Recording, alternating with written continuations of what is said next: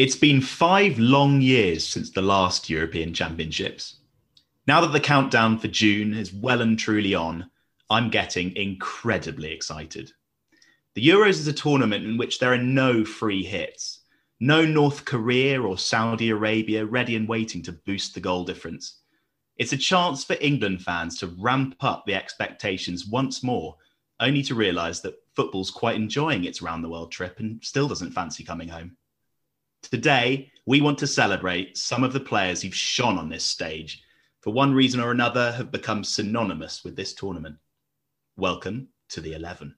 Yes, the Euros 11. I, I, guess let's see the European Championships, Arthur, is it's almost like the latitude festival of major tournaments. Um, everyone's drawn to the World Cup, the Glastonbury, if you like, but where the best music is at is at latitude. And I feel that way about the Euros. It never ever lets you down. Yeah, I think that's fair to say. I think I think the quality is just all round. Everyone is just incredibly good. And I think obviously you're missing the likes of Brazil, Argentina, Uruguay. Um, but you know, I think I think the quality is is so so strong, um, and so many stars kind of announce themselves on the international stage for the first time. I think it's a a springboard to some pretty big transfers as well in the summer afterwards. Yeah, you're absolutely right, Arthur. Um, and it's those players that we're going to be talking about today. We're going to be picking an 11. Uh, we've gone for a 3 5 2 formation for the first time in this podcast history. It's ludicrously attacking. I don't quite know why we're doing it, but I think there wasn't so much um, left and right wing back talent that we were we were looking to pick from, and we wanted to to celebrate the midfielders because those are the players who really do contribute on that stage. Yeah, it's gung ho today. Um, if you've got any suggestions for the Euros 11 players that made their name at the European Championships, um, then please do get in touch with us at 11 pod. Uh, that's the word and not the number.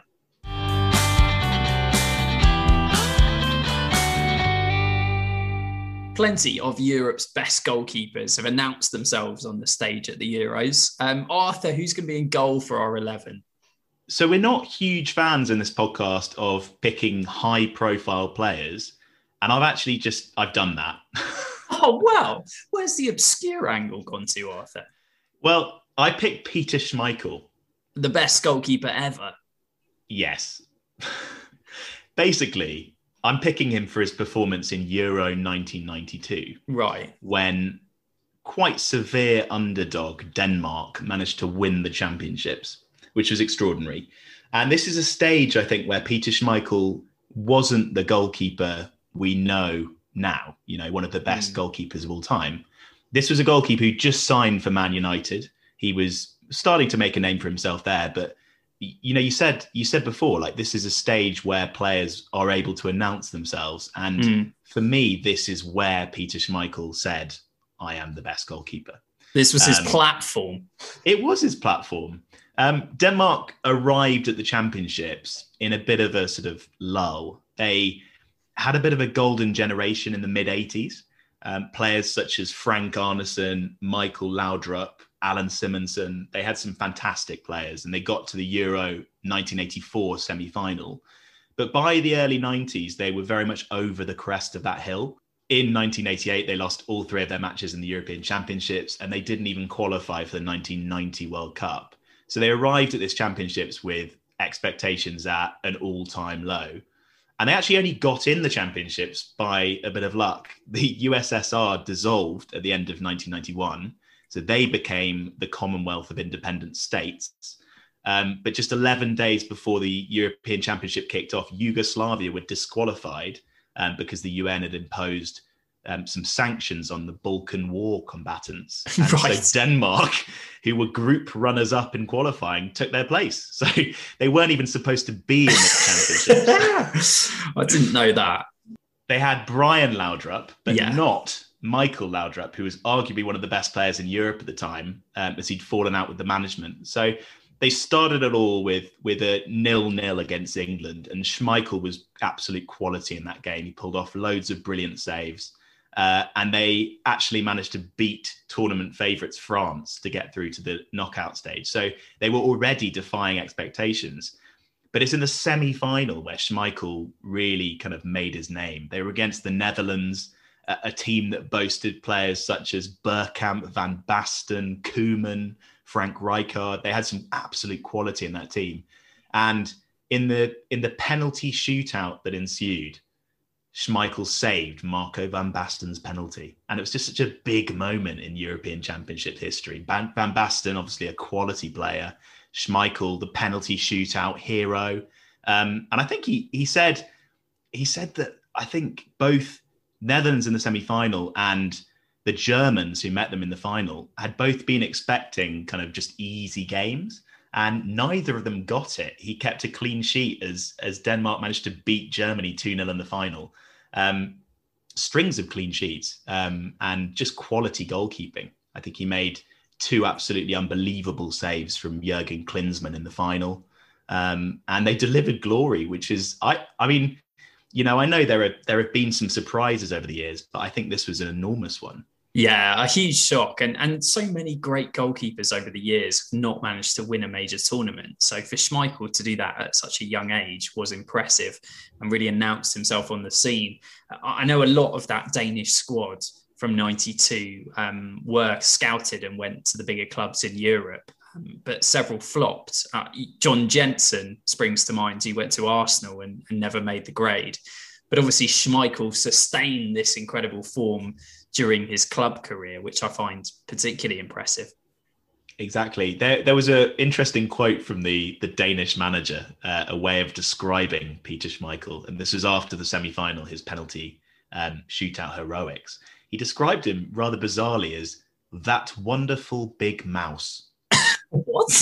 And I just still can't really quite make sense of it. I, I think it must be some sort of mistranslation or I don't know. But anyway, he'll always be that wonderful big mouse to us here on the 11. That's an um, incredible um, quote. It is I, a bit. I'm just reading about Peter Schmeichel now, actually. What's amazing is that his career started um, in such bizarre circumstances. I'm always fascinated by how players get into the game.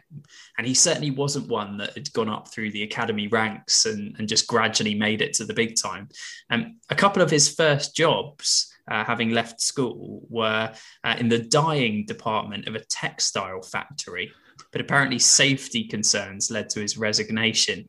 Uh, and then he spent 12 months as a cleaner in an old people's home before taking up a job working in the shop uh, for the World Wildlife Fund. Um, oh, there we go. So an incredible turn of events. And then just uh, several years later, three or four years later, there he is on the biggest stage of all, uh, winning the Euros for Denmark. Yeah. How different it could have been for Peter.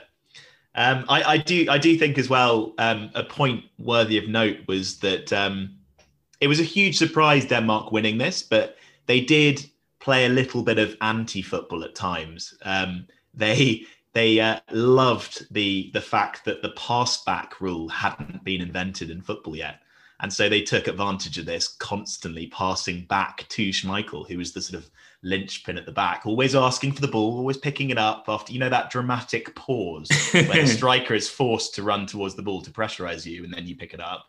Um, and they outlawed the pass back shortly after this tournament. It prompted the rule change. Um, so that was uh, that's uh, one one negative in the in the box of the Danish. But I think this was the moment where Peter Schmeichel announced himself on the big stage, and obviously his future career at Man United showed that he was every bit a massive, massive talent. Well, Peter Schmeichel in goal for the Euros 11. I mean, you can't get much better than that. Um, so three centre backs in this gung ho formation that we've gone for, uh, and I'm going to kick us off with uh, a Romanian rock author. Um, he was utilised at left back um, during the first part of his career, but he translated into more of a centre back or even sweeper um, as he got older. He made 75 caps for his country, uh, and that is Cristian Chivu. Oh, brilliant player, Inter might, Milan legend. Yeah, I was going to say you might remember him from his time at Inter and Roma, and of course he was iconic for wearing that headgear. Um, he suffered a, a, fractured skull in a game actually against Chievo. So he wore that in the latter part of his career um, as, as protection. Um, unusual to see an outfield player wearing that headgear. Um, he was part of Romania's squads in uh, Euro 2000 and then again in Euro 2008. Um, but really, it was Euro 2000 where he burst onto the scene. Um, he was just 19 years old. Uh, and he'd only been capped for his country four times prior to the tournament. Um, so actually, it was a bit of a shock when he was called up to the Romania squad for the tournament. Um, the manager at the time was Emerich Jenei, um, who sprung the surprise on Chivu, uh, but it was vehemently contested by the Romanian press. Um, they considered Stefan Nanu to be the more appropriate pick, um, who was far more experienced than Christian. Um, but his critics were overruled really when they saw his impressive speed and elegant touches throughout the tournament. Um, he famously scored a goal um, in their 3 2 win over us, uh, over England, where uh, what appeared to be a chipped cross come shot uh, looped over David Seaman uh, and went in off the post. Um, so he, he, had an outstanding tournament actually and, and, started to catch the eye of, of a number of uh, the biggest clubs in Europe. Yeah, he's an absolutely quality centre back, Cristian Chivu. Um, obviously playing for some of the bigger sides in Italy, but doing it on the international stage for a smaller nation. Romania, obviously, it had some iconic players through the years, but not exactly known as a powerhouse. Um, no, and no. beat England as well with a with a dramatic goal. Incredible they had a talented side, but I think Chivu was the surprise package of that tournament. Um, it was around that time that he was starting to come through um, at Ajax, uh, and he actually won the the uh, Van Basten Award for Young Talent. Um, this is an award that they give out every year, and it's also been won by the likes of Nwankwo Kanu, uh, Benni McCarthy, and Rafael van der Vaart. So um, he was seen as highly promising there. Um, but actually, in his in his early days at Ajax, he received no no less than four red cards uh, in his appearances. So um, it took him a while to adjust, but as you say, once he'd got Euro 2000 under his belt, there was no looking back. He had a successful time out in Italy with Roma and Inter Milan, um, and by the time Euro 2008 came round, he was he was really the the older, experienced head within that Romanian side, uh, and he earned great plaudits for um, his performances against Italy and France um, even though um, his side got knocked out in the group stage. He was playing in a holding midfielder role, um, and he was highly commended for the way that he adapted to that. So I kind of felt like Chivu was playing for a nation that perhaps weren't favoured in the Euros, but managed to use that tournament, Euro 2000, as a springboard to what was a, a hugely successful career. Um, he was an, an, underrated free kick taker. He had a shot on him. He was quick, he was agile, and he was ultra reliable. Um, so he had all the promise, he had all the talent, uh, and this was really his chance to shine. Absolutely. And I guess stepping up into that Euro 2000 team swiftly following the the famous blonde Romanian team of '98. Exactly, it, it's not an easy thing to follow. That I wouldn't say.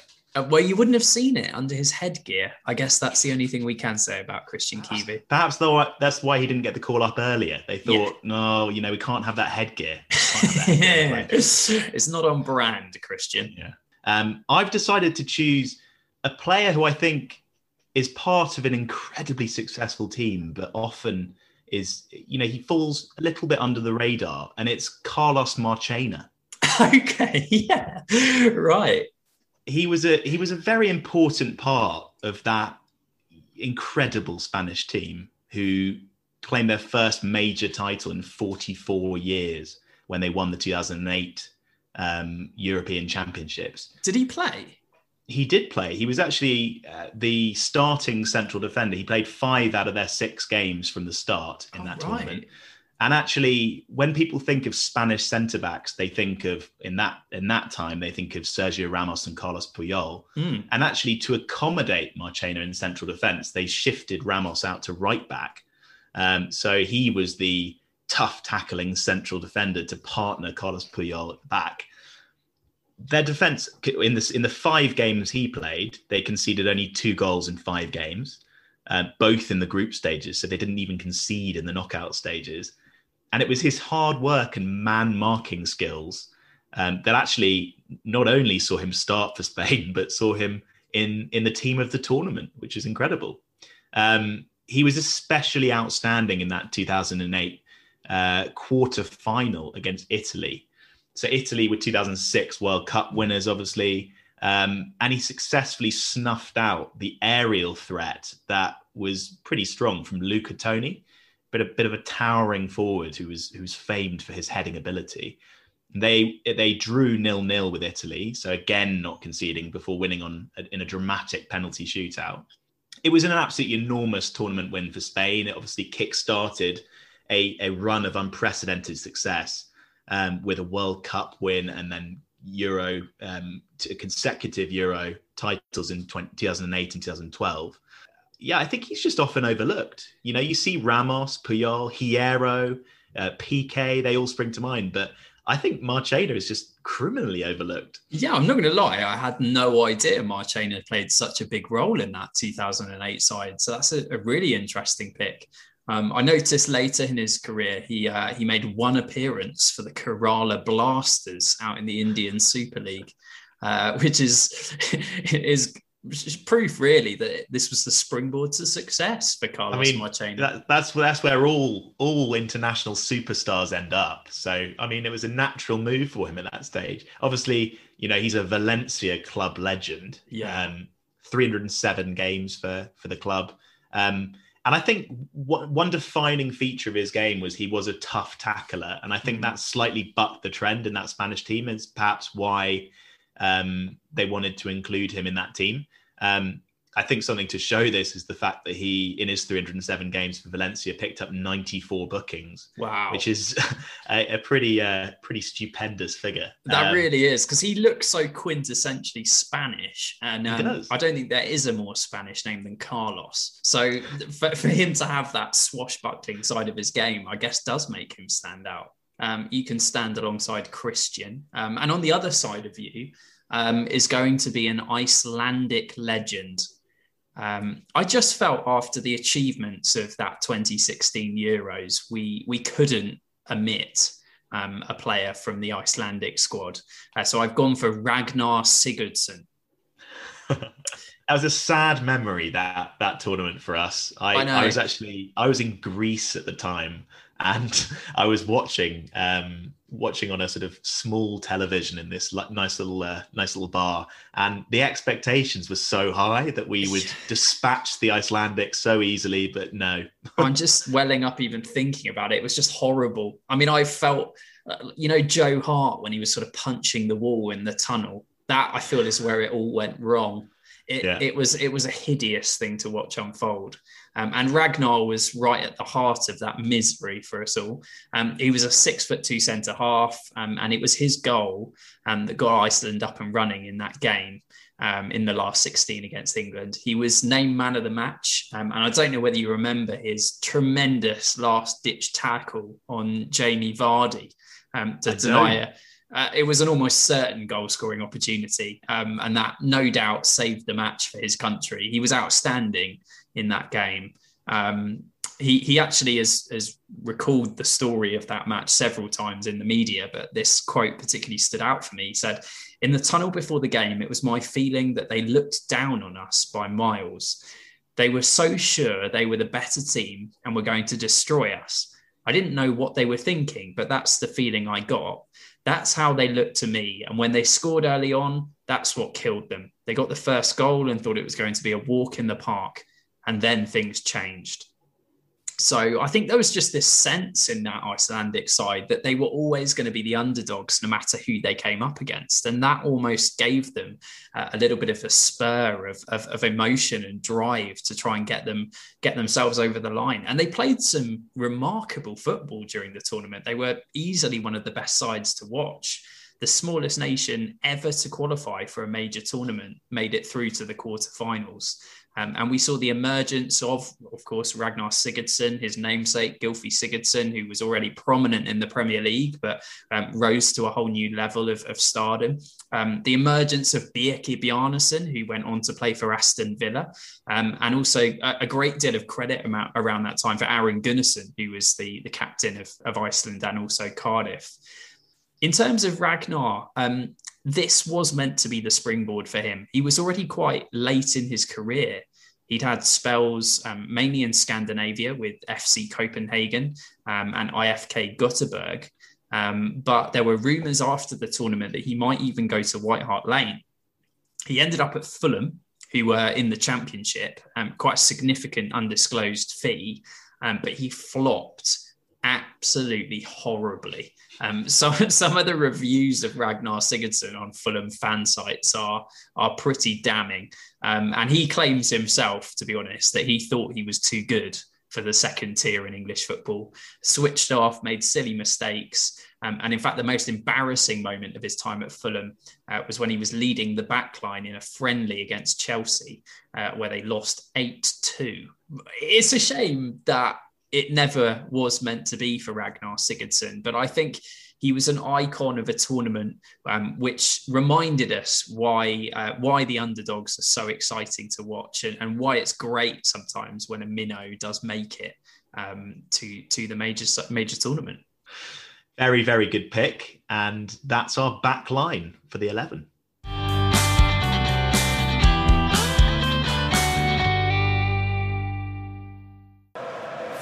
By Goodison. Headed on for Sigurdsson. 1 1. What about it, Ragnar Sigurdsson? Iceland back in it in a try. Okay, it's time for a little bit of entertainment. And today I have created a European Championships quiz. Oh, I love a quiz. Good. So there are a few multiple choice, uh, a few are not. Right. Uh, it's just a, just a little quiz for both you and the listeners to to test their European Championships knowledge uh, to see to see how, quite how good you are at this. I think I'm going to get a lot of stick on at 11 pods when I prove how little I know about the European Championships here. Well, we will see. Question one. What, who was the country to win the very first Euros in 1960? Oh, gosh. So I'll give you a multiple choice here. Yeah. You got Soviet Union, mm. West Germany, yeah, or France. West Germany. Incorrect. It was ah, Soviet Union. Darn. With the with the legendary Lev Yashin in goal. Right. Um, possibly the, the greatest goalkeeper of all time. He was a very interesting one to to research. Actually, I was very much considering him for for the goalkeeping berth in this team. Nice. Well, that's question one two. down.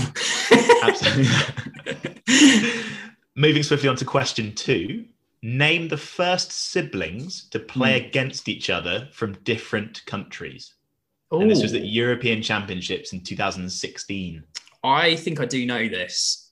I think it was Granit Xhaka for Switzerland and his brother, um, who's also called Xhaka, who Can played for Albania. It's, um, it's it's Taulant Xhaka. Taulant very good. Xhaka, yes. Very, very good knowledge, Ben. Uh, the, the the Xhaka brothers facing off. Um, I can't actually remember who won that that clash. I'd imagine it would be Switzerland, um, the slightly stronger of the two nations. But um, perhaps you could let us know. yeah, please do get in touch and do our research for us at Eleven Pod. Thank you.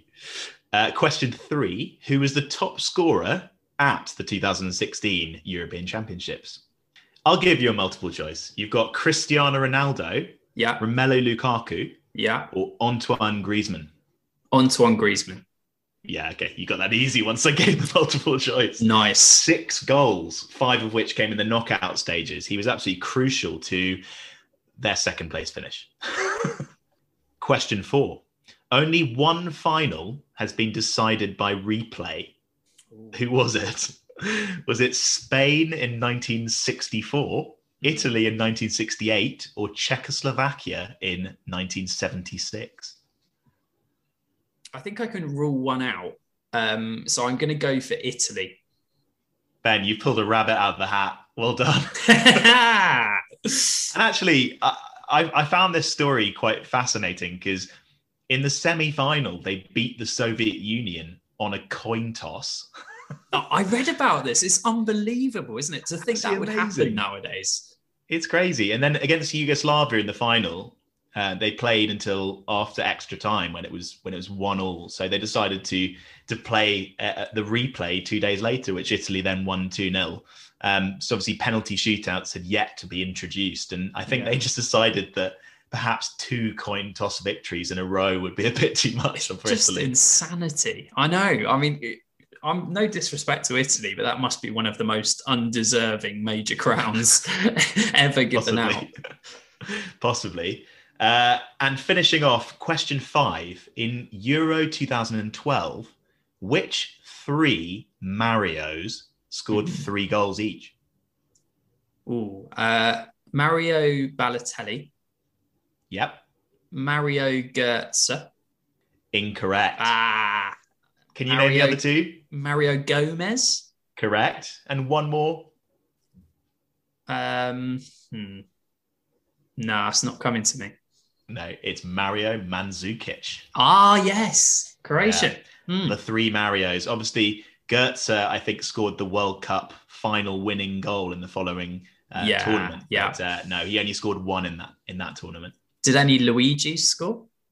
I think there are a few Luigi goal scorers. I imagine. Yeah, I'm not or sure. Yoshi. Uh, no.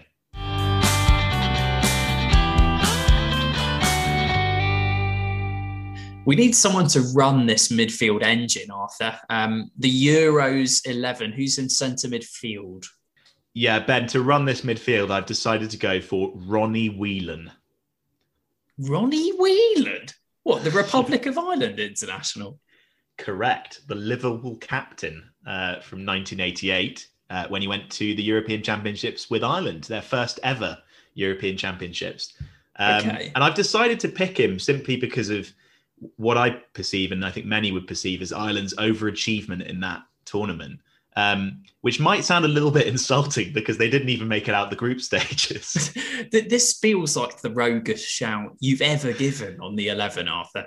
Yeah, I mean, it might be. It might be. Um, what I would say is Ireland were drawn in, I think, what you could say is the, the most group of death, group of death ever. Okay. Um, they had England, USSR, and the Netherlands. Um, USSR and the Netherlands went on to meet in the final, and England, of course, were a, a, a very good footballing nation as well. In the first game, they pulled off a massive upset by beating England. A goal from Ray Houghton separating the two teams. They won 1 0. Um, Ireland were managed at the time by Jack Charlton. So it was very much a, uh, a an Englishman getting one over on the English, uh, which was quite a nice little storyline brewing. He's a hero out there, isn't he? Absolutely. Yeah. And uh, in the second game, they played against the USSR, and it's in this game where Ronnie Whelan really made his name. They were playing against obviously a brilliant side, uh, and they managed to take the lead. Uh, a Mick McCarthy long throw, which was met by Ronnie Whelan on a volley, an overhead kick, absolutely unbelievable overhead kick. It was a little bit, a little bit shinny, like Wayne Rooney's one against Man City, but it sort of just got just the, the, exactly the right amount of curl into the top corner. Just just the right amount of shin to get it in yeah, the top just, corner. yeah, exactly. And it was just such an iconic goal uh, that I think it, it etched his name in in uh, in Irish folklore. And uh, they went on to not qualify from this group. They lost Okay. to the Netherlands in the final game um, narrowly. But as I say, those two did meet in the final, the USSR and the Netherlands. Um, the Netherlands coming out on top. Uh, and so the fact that they managed to, I mean, finish above England in the group and almost qualify is exceptional. And I think Ronnie Whelan was such a a uh, a workhorse in the engine room for that Irish team. They had some brilliant players. They had Paul McGrath, uh, Chris Houghton, Tony Cascarino, um, and and I, I just think it needed to be mentioned in this eleven. I'm just watching this goal back now, Arthur, against the USSR. I mean, the thing that impresses me is the throw. I mean, that is the most enormous long throw I've ever seen in my life, met by the most enormous amount of shin I think I've ever seen on a volley. I mean, It's disappointing. It's it's one of those one of those ones where if he'd met it with the laces, yeah. people would probably say it's one of the best goals of all time because the fact that he meets a throw in on the volley doesn't even let it bounce, just goes No. for it. It is remarkable. I mean, it's one of those where you say it's one of those. It's it's rebounded off his shin at such an angle that the goalkeeper, no what goalkeeper in the world is going to stop that. That's what the commentators would have been saying. Um, Absolutely. And who knew? I, who knew that Mick McCarthy was the Rory Delap of the 80s? it's just an amazing goal. And I do think that's worth checking out. I have to say, I was hugely skeptical when you mentioned Ronnie Whelan, but I think just for the most iconic shinned overhead kick I've ever seen in my life, he probably does deserve a spot in the Euro 11. Well, we need someone alongside Ronnie um, that's going to add a little bit of flair. Uh, and that's Antonin Panenka. Okay. I, I, I must say, I, I recognize the surname, but I haven't heard about this man's career. Yeah, funny you should say that, Arthur. I mean, he was playing back in the 70s, so it was before our time. Um, but he's most famed for his um, his goal in the 1976 World Cup final. Um, it had gone to penalties uh, between his side, Czechoslovakia, and West Germany. And he scored the winning goal in the shootout. Um, but it wasn't just any old penalty. Um, the clue is in the name, Panenka. Uh, he was the player who first played the Panenka penalty. He's most famed for the part that he played in the 1976 uh, Euros final. Uh, it was his team, Czechoslovakia, up against West Germany.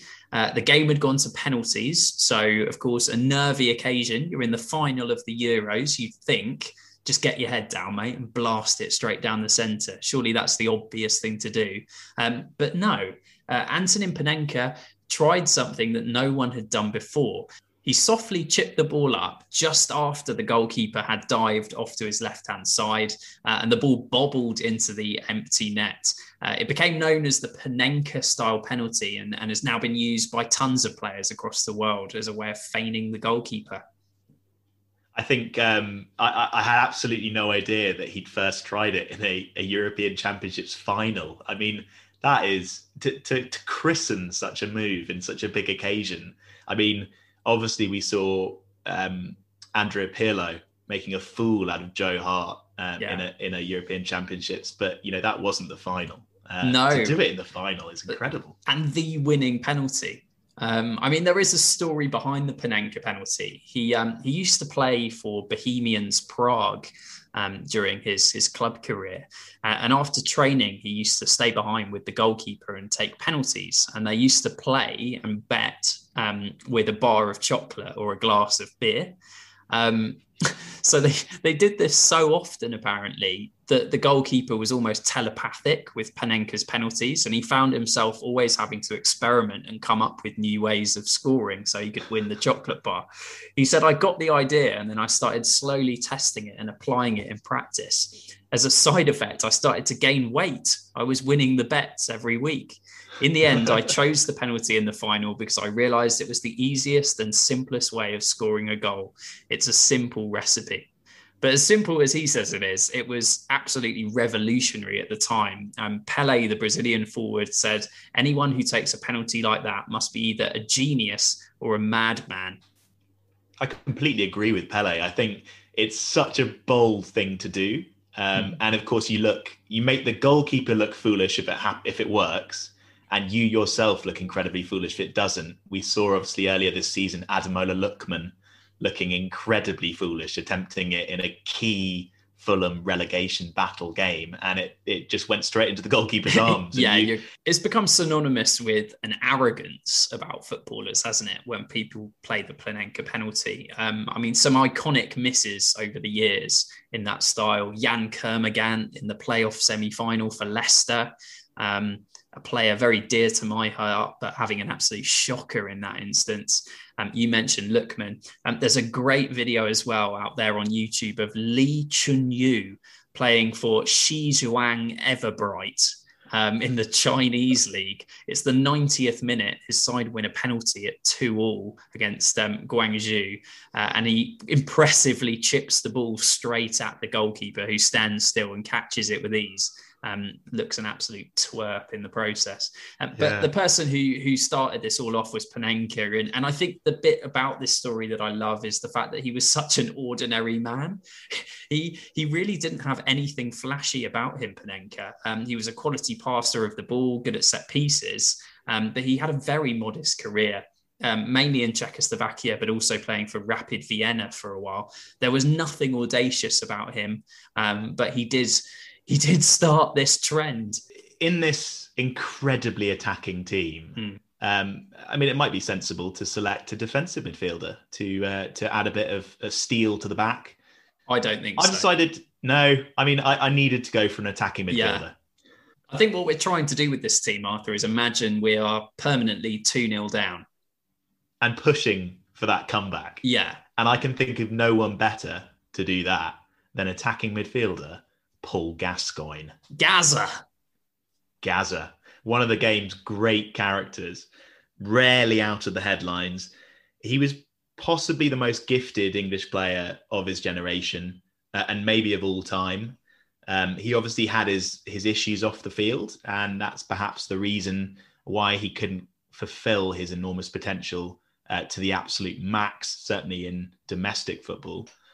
Um, his creativity and brilliance were there for all to see uh, in Euro 1996. It was, I, I, mean, a tournament that started off awfully for England. Um, the, the build up was far from ideal.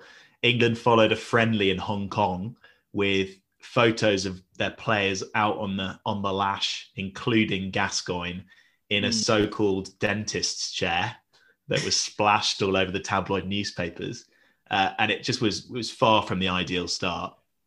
The tournament itself started pretty poorly as well, uh, a lackluster one-all draw with Switzerland. Um, before England's fortunes changed in a matter of seconds. Uh, against Scotland in their second group game, they were 1 0 up uh, when David Seaman saved Gary McAllister's penalty. And then moments later, Gascoigne sensationally doubled the lead as he flicked the ball over Colin Hendry's head with his left foot and then volleyed in with his right foot. It was an absolutely iconic goal of the European Championships. Mm. Uh, and, and England, of course, then went on to, to beat Scotland by that two goal win. So, and then England obviously went on to beat Scotland 2 0, um, leaving them with a match against the Netherlands uh, where they sparkled. They won 4 1. Gazza was heavily involved in two goals.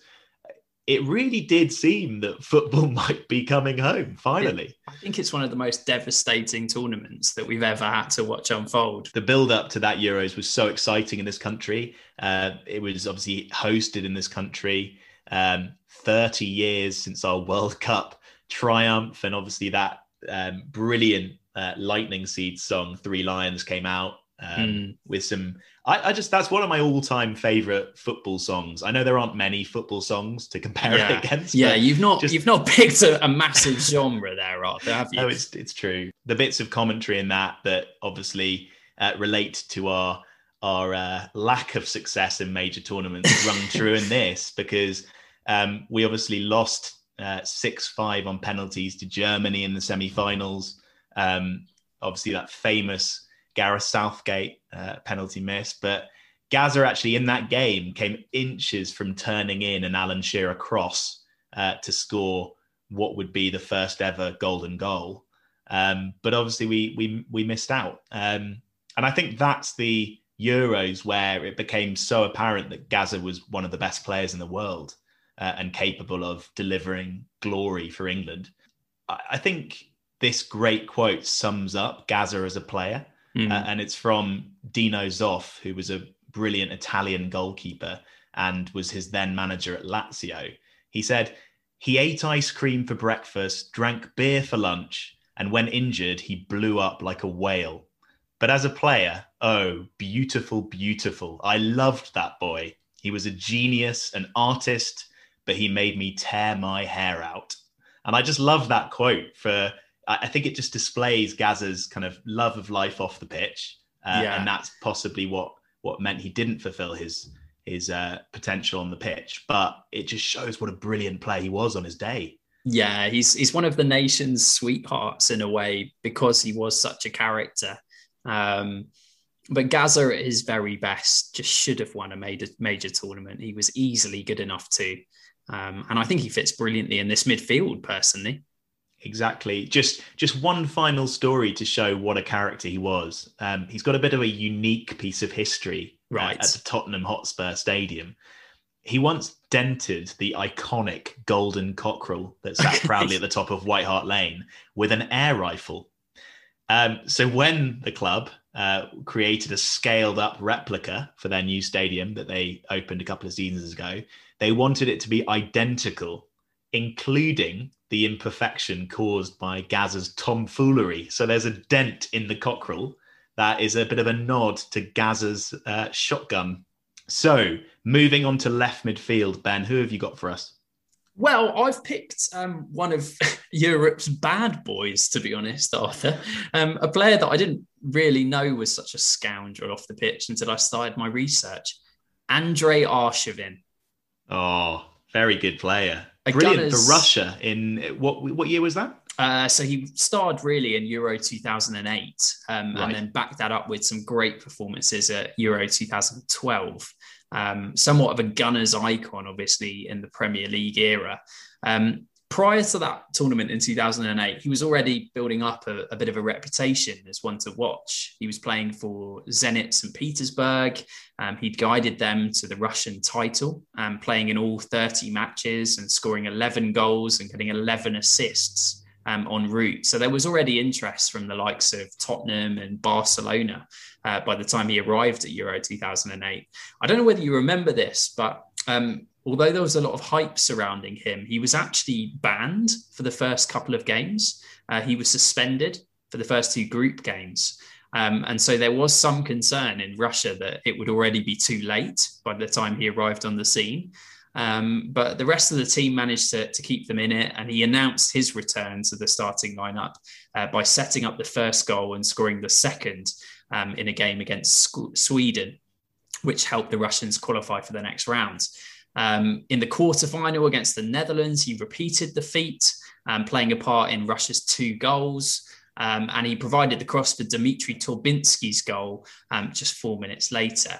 Um, so Russia reached the semi-finals with a 3-1 victory, um, and for both of these games, he was awarded the, the Man of the Match award. So Russia surpassed expectations, and Arshavin really uh, was at the heart of it naturally that led to, to big things in his club career. He moved to Arsenal, um, where he was a bit of a hit, and he cemented his reputation as one of the European Championships' great success stories um, with his performances at, at Euro 2012.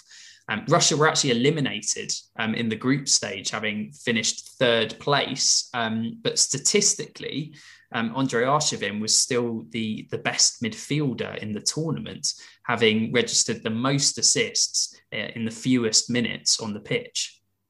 He fell out though um, with the Russian media and the fans afterwards. He basically said, um, "The fact that we have not exceeded your expectations as fans is not our fault; um, it's yours," uh, and that made him a bit of a villain uh, in the country. I guess with Andre, there was always this dark side off the pitch, though. Um, he was a bit of a naughty boy. He was expelled from school when he was growing up. Um, he's a bit of a character, actually. He had a degree in fashion design, um, and he's also written three books, one of which is called 555 Questions and Answers about Women, Money, Politics, and Football um, which is bizarrely named. Um, and at, at that's times, a lot of questions. it's well. a lot. It's a lot of questions, and and there's a lot of very controversial opinions in there that are pretty sexist and chauvinistic. Um, so we won't dwell on them for too long, but. Um, it, he was he was just a wild card. I, I know during his time at Zenit, he was pictured stumbling out of a strip club with two women, uh, and then he jumped on a horse uh, and rode it home. wow. So um, th- there is this side to Arshavin that I don't think fully showed itself at Arsenal, um, which perhaps um, demeans his career's achievements somewhat. Uh, but certainly when it came to the European Championships, he was always, always on top form. Absolutely. I, I remember his his career at Arsenal was so disappointing in many ways because he did have that talent and he showed it obviously his four goals against Liverpool in their four-all draw in 2009, everyone was like, "This guy is unbelievable," and he really, really was. Um, but maybe it was this kind of attitude that that meant that he couldn't sustain that success. Um, Russians in Euros, there have been a few very good players. I mean, I remember Alan Dzagoev in 2012 yeah. was, I think he might have been top scorer in the, in the tournament. Um, so he obviously announced himself he didn't get his big move. Um, maybe he would have been as good as Arshavin if he if he if he'd done it. Um, but um, yeah, an enigma, Arshavin, I, I would say. an um, enigma is a good word. Yeah. Um, but but certainly the sort of player that springs to mind when when you say Euros. On the right wing, um, we have a tricky little winger with long wavy hair. Any thoughts? Ooh. Um, do you know what? A name sprung to mind immediately. Karel Poborský. Correct. Karel Poborský, the Czech wizard we've gone for uh, on the right wing, um, who had an exceptional Euro 1996 with Czech Republic as they mm. defied the odds and reached the final. Um, I think this was a tournament that propelled quite a few players for Czech Republic into the into the spotlight. I said at the beginning that it's a springboard, and certainly for for the Czechs it was. Um, fairly little known players such as Patrik Berger, yeah, uh, Smicer, uh, and their absolute star man Pavel Nedved. Uh, mm. Uh, they had just a quality team, and Karel Poborský was another of these players. Th- that season in 1996, he'd been instrumental uh, for Slavia Prague, um, who who won the league title uh, and got to the UEFA Cup semi-finals. Uh, and he picked up this nickname, the Express Train, um, and that sprung from his his relentless running. Um, he was just relentlessly harrying defenders. Uh, he had a lot of pace um, and a lot of skill, and was just very difficult to deal with. And in this um, in this Euros, in the group stage, he made possibly one of the greatest fullbacks in history uh, Italy's Paolo Maldini look absolutely foolish at, at, Anfield. In the quarterfinals, he was named man of the match um, in, in their defeat of Portugal. And in the final, he, uh, despite their loss, won man of the match and won a penalty with a, a pacey run from wide that was, was converted by Patrik Berger. But I think it's one moment in particular uh, in the quarterfinals, his goal, uh, an absolute moment of magic. And you have picked Panenka for his yes. Panenka penalty. Yes. And Poborský it was who christened the Poborský lob. wow. Um, an unbelievable goal that wasn't really a lob at all. It was more of a scoop, the kind of technique you'd use if you want to get the ball in a basketball net from two feet away. You know, the kind you of like describe it beautifully, Arthur. Yeah, I mean, it was it, honestly, the, the ball actually, when you look at the video on YouTube, the ball actually goes out of shot. It goes so high. uh, and I think, I think Poborský actually claimed later that he didn't really want to scoop it quite so much. Um, but the fact that it was so scooped made it the iconic goal that it was. Later in his career, he'd go on to score uh, an almost identical goal against the same goalkeeper, Vítor Baía, uh, mm. when playing for Benfica against Porto and then another over Edwin van der Sar in, in a European Championships qualifier. So he he honestly like he wasn't he didn't score that many goals, but you know to have such an iconic looking goal as your sort of signature shot was pretty pretty impressive. Uh, and I said that this Euros was a springboard for the Czechs. For him, it was the start of um, a, a two year stint at Man United. He was signed by uh, Sir Alex Ferguson. Um, but sadly, actually, he really wasn't he wasn't able to back up his uh, his European Championships. He wasn't able to um, oust David Beckham uh, for a starting position on the right hand side, and he played actually pretty fleetingly before um, heading to, to Portugal with Benfica and, and and having a fairly successful career, but nothing quite reached the heights of that Euro in 1996. Yeah, I forgot he'd actually had that spell in the Premier League. Um, and it's just a remarkable story, isn't it, really, the Czech Republic? Um, if you go back to their Czechoslovakia days, which is perhaps a little bit unfair, but they've actually qualified for the European Championships eight times um, in the history of the tournament. And on five of those occasions, they've reached the semi finals or better.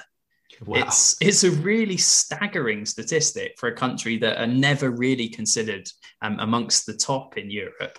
Um, but they just always pull it out the bag in this competition. So I don't think there's any surprise that there's two Czech players now um, in our eleven. Yeah, they're synonymous with this great tournament.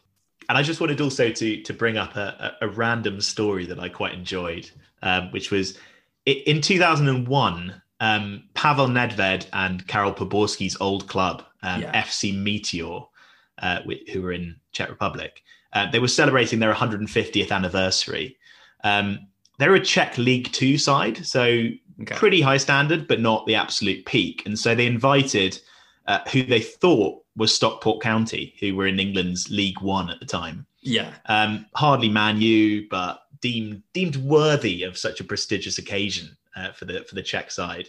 Um, but instead, they came face to face with Stockport Town, whose part-time employees uh, basically trained once a week. You know, a, quite a few heavy drinking sessions. Um, what went through the town's players' minds as they were given a red carpet treatment uh, and a tour of the the Czech side's glittering trophy cabinet is anyone's wow. guess. Honestly, you'd just love to be a fly on the wall, wouldn't you? Absolutely. I mean, they were expecting a light-hearted kickabout, uh, and they were nine 0 down at half time. So FC Meteor were a little bit embarrassed, realised their mistake, and took off their best players in a bid to to save face for their guests. And Stockport went on to lose 14-1. Okay, um, so to get a goal, not not yeah. too bad. Um, so one of their defenders, David Bunyan, who was 38 and used to plying his trade in the Stockport and District League, said right. some of our lads were flagging after the first 10 minutes. We got there on Friday morning and had basically been on the beer all night. so, so they were so what ill prepared for this clash. They they were, and um, I think they carried on their tour and uh, and and actually had a win. So uh, maybe not maybe not against opposition quite as high standard as FC Meteor. Um, well, it's a tough thought, place to go, FC Meteor, isn't it? Absolutely, even for the best players, let alone Gary Bunyan, let alone David Bunyan.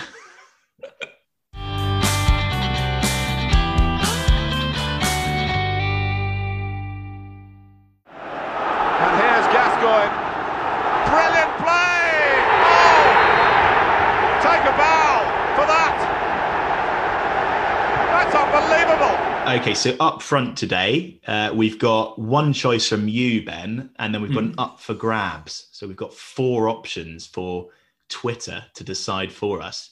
Uh, but starting us off, um, who's your striker, Ben? Angelos Charisteas. Brilliant player. Who else? And you had to have a nod to that iconic Greek 2004 t- uh, side. One wow. of the most gritty and horrible to watch football teams I've I've ever had the displeasure of watching. It was deeply unpleasant, and I'm still not over it. Um, Angelos Charisteas uh, epitomised really what was all very positive about that Greek Greek side. Um, he was a six foot three target man. He was good in the air, good at holding the ball up. Um, he didn't really have an outstanding goal scoring record. Um, in fact, during his career, he never scored double figures in any one league season. Um, he played a bit in the Bundesliga, he played a bit in the Eredivisie.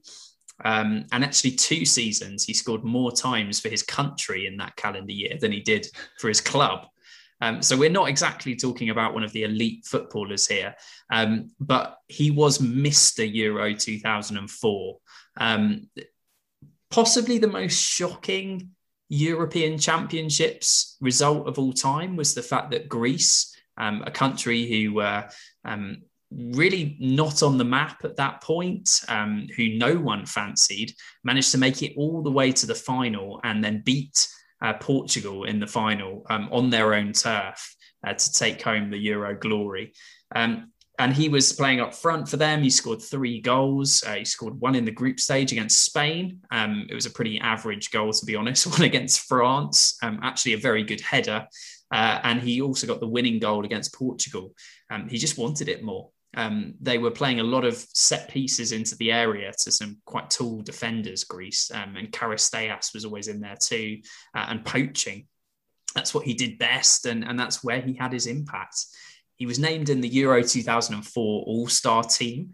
Uh, and amazingly, um, his performance in that tournament alone um, earned him nominations at the 2004 Ballon d'Or Awards, uh, where he finished 11th ahead of Cristiano Ronaldo, Zlatan Ibrahimovic, and Kaká. Um, so good. it, he was a one tournament wonder, but but someone who just shone for for three weeks of his footballing career and, and is loved because of it.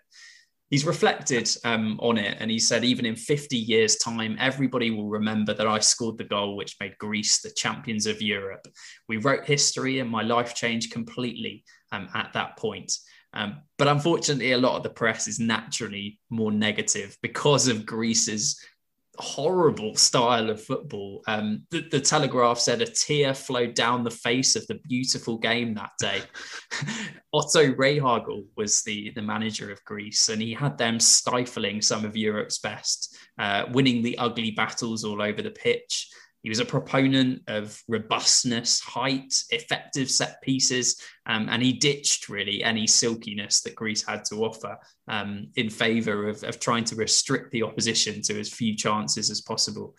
And he made Greece a team that were, were better than the sum of its parts, really he, he took a side that contained several solid, reliable defenders, the likes of um, Theofanis Dellas, but also um, midfielders like Karagounis that um, were tough tackling and full of energy.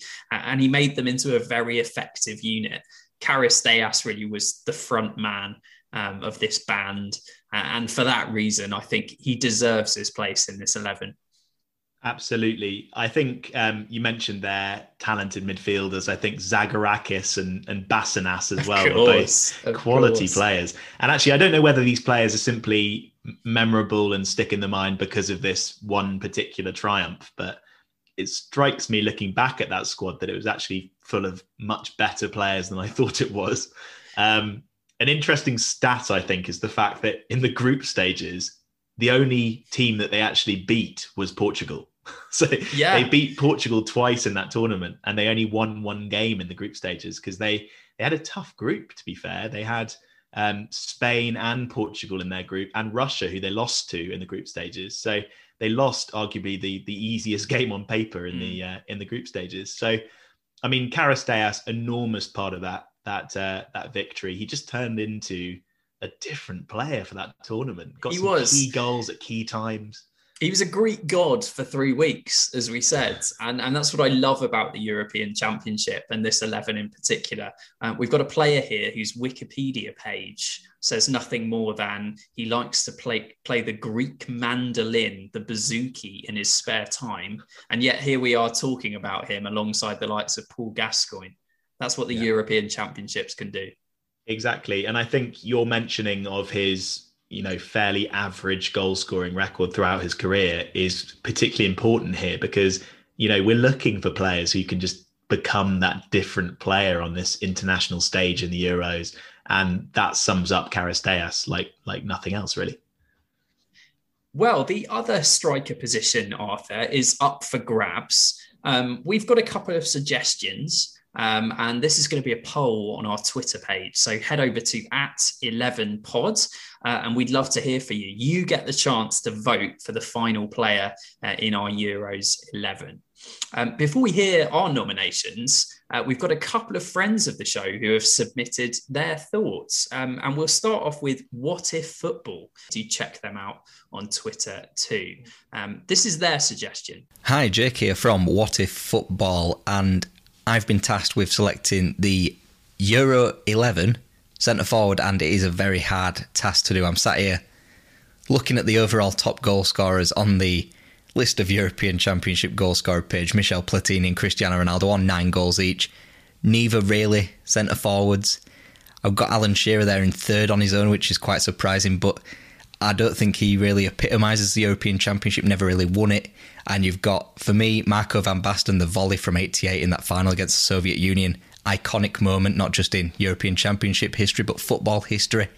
And Jurgen Klinsmann as well, fantastic goal scorer, won the tournament in 96. But for me, it's got to be Fernando Torres, two time winner, two time goal scorer in the final.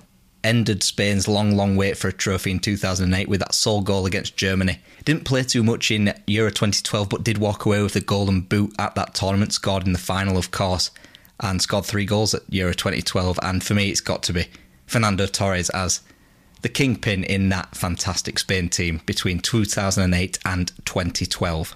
Thank you. Bye. Yeah, I have to say, I hadn't actually realised that Torres on an international stage had been quite so important for Spain. I mean, scoring in such big occasions. I think as English football fans, we just have this damning view of Fernando Torres now because of his move to Chelsea and how it didn't work out. It's nice to be reminded of just how good Fernando was during his prime. Um, a really good shout. Thank you to the What If Football podcast for that. A second suggestion, which we're so grateful for, has come in from Jonathan O'Brien. Um, now, Jonathan is an author uh, and he's recently published the book with Pitch Publishing, Euro Summits The Story of the UEFA European Championship 1960 to 2016. So I think you'd agree, Arthur, he's probably got far more credibility picking this striker than we have. Absolutely. I'm looking forward to hearing who he chooses. My pick for the second centre forward slot in this Eurostars team is Marco van Basten, who played in two tournaments, uh, 88 and 92. And it feels strange to recall that Van Basten started Euro 88 as a reserve, much to his anger. He was on the verge of quitting the squad. Rinus Michels initially went up front with Johnny Bosman, who'd done very well in the qualifiers. And it feels equally odd to look back at footage of him scoring all those goals in the in the competition and realise that he was only about 23 at the time, because he looked and played more like a 28 year old. He channeled his anger at being on the bench into an amazing performance against England. He had four chances, scored three, and saw the other one cleared off the line by Gary Stevens. Then Ireland kept him quiet in the next game, but West Germany couldn't in the semi final. He managed to shake off Jurgen Kohler at the death and score what was seen at the time as the most iconic goal in Dutch football history. Then, four days later, he managed to surpass it in Munich with that extraordinary volley against the USSR that clinched the tournament. In 88, everything fell right for him, but in 92, it was a different story. He just couldn't catch a break, even though he played really, really well throughout. He had a wonderful headed goal disallowed against the CIS. He saw his penalty saved by Peter Schmeichel in the semi final, and he ended the tournament with no goals, even though he'd played every bit as well as he had in 1988.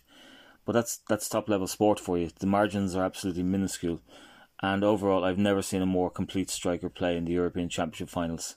Marco van Basten. It's a great shout. Um, do check out Jonathan's book. Um, you can buy it over on Amazon. What do you think of that one, Arthur? Yeah, I mean, it's very hard to look beyond him.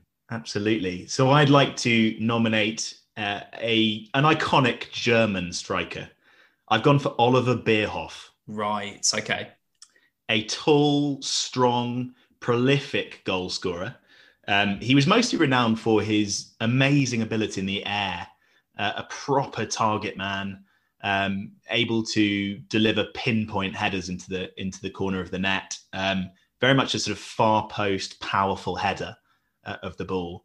Um, he played in the Bundesliga until he was 22 uh, and was not actually very successful, maybe similar to Charisteas in that regard 10 goals in 73 games. Mm. Um, but he was far more successful in Italy. He had stints with Ascoli, Udinese, and Milan. Um, and he was famous in particular for Euro 1996. Um, he scored two goals in the final after coming on as a substitute, including the first ever golden goal to win right. the tournament for Germany.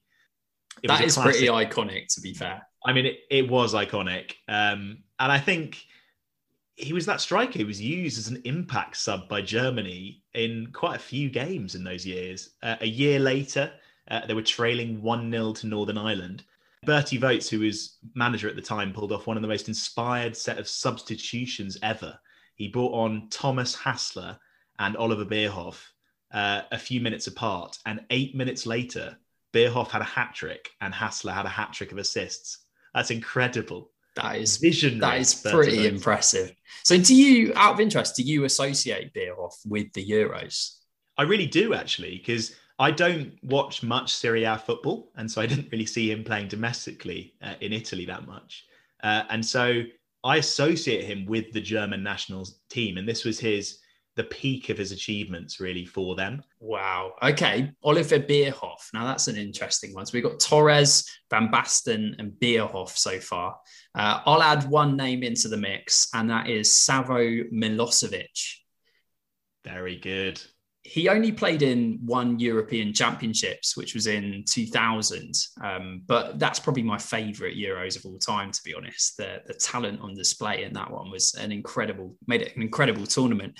Um, but he did win the Golden Boot uh, alongside Patrick Kluivert. even though his Yugoslavia side flattered to, to deceive in that tournament and were eventually knocked out 6 1 in the quarterfinals by the Netherlands.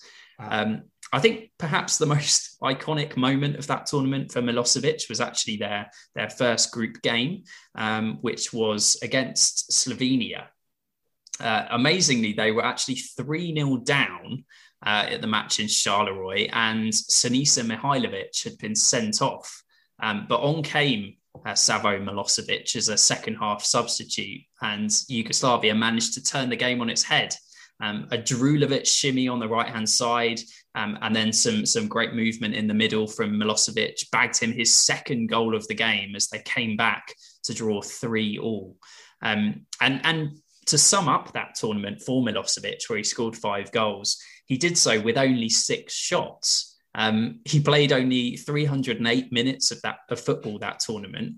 Um, he was a real fox in the box with a 0.58 xG um, ratio um, for scoring goals. So he was super clinical, um, and I, I think that was what was most impressive about him. I'd be interested to hear from Aston Villa fans about what they thought of him because yeah.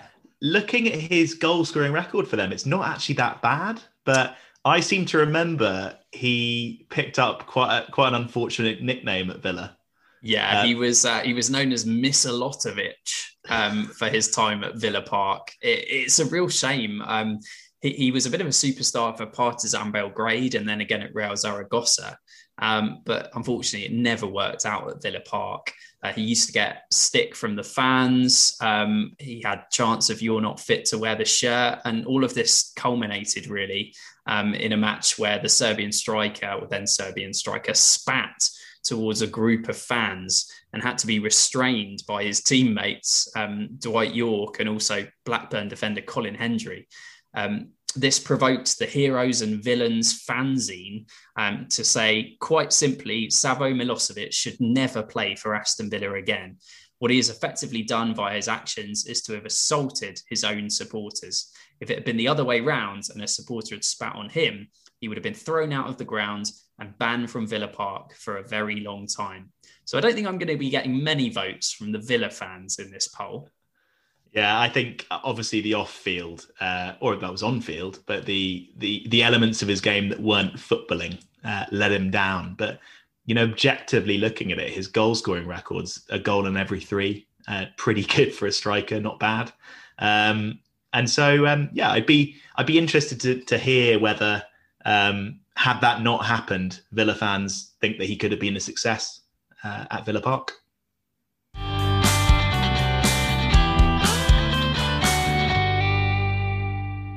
Well, we like to name a few extra players um, for a bit of nostalgia, those who are on the bench. Um, and I've got a couple, Arthur. Uh, I wanted to give a mention or a shout out to Bixente Lizarazu. Um, that's because we didn't actually have any fullbacks in this attacking formation. Um, but he did play in three European Championships in 96, 2000, and 2004. Um, so it's another name that I kind of associate with the tournament. Um, and, and a fun name to throw in there Dani Güiza. He played for Spain in 2008 when they won the tournament it, I rem- just remember it being such a bizarre thing. I mean, he, he was a one season wonder, really. He scored 27 goals for Mallorca that year uh, and was the top scorer in La Liga. So, despite being 27 and never really having played for Spain, uh, he was called up. Uh, he actually made four appearances during the finals themselves and he scored two goals and got an assist. Uh, and then after the tournament, having won it, again, his career just fizzled out. Um, he's he is actually still playing in the Spanish third tier for Atletico Sanluqueño. Um, wow. But Dani Güiza, a player who just had that one moment of glory, really, in the European Championships. Excellent mentions. Uh, I'd like to to add Davor Suker to yeah. the mix. Mm. Uh, a brilliant Croatian striker, uh, remembered for his 1996 lob of Peter Schmeichel. Hamit Altintop in 2008 was very influential in Turkey's run to the semi-finals. Milan Baros, uh, 2004 top scorer, and also Maniche as well, cracking goal against the Netherlands in 2004. Very important cog in that Portugal team. So a lot of good names there. But just to run over the the team that we've got today. Uh, we have Peter Schmeichel in goal, a back three of Carlos Marchena, Cristian Chivu, and Ragnar Sigurdsson. Uh, two centre midfielders, Antonin Panenka and Ronnie Whelan. And then three behind the strikers today, uh, Andrei Arshavin on the left, uh, we've got Karel Poborský on the right, and then Paul Gascoigne attacking midfielder. And then up front, we have Angelos Charisteas, and then it's up to you who joins him up front. We've got Oliver Bierhoff, Savo Milosevic, Fernando Torres, or Marco van Basten. Thanks so much for tuning into the 11. Thanks for all your contributions. We'll check you out next time. We'll check you out next time. What does that mean?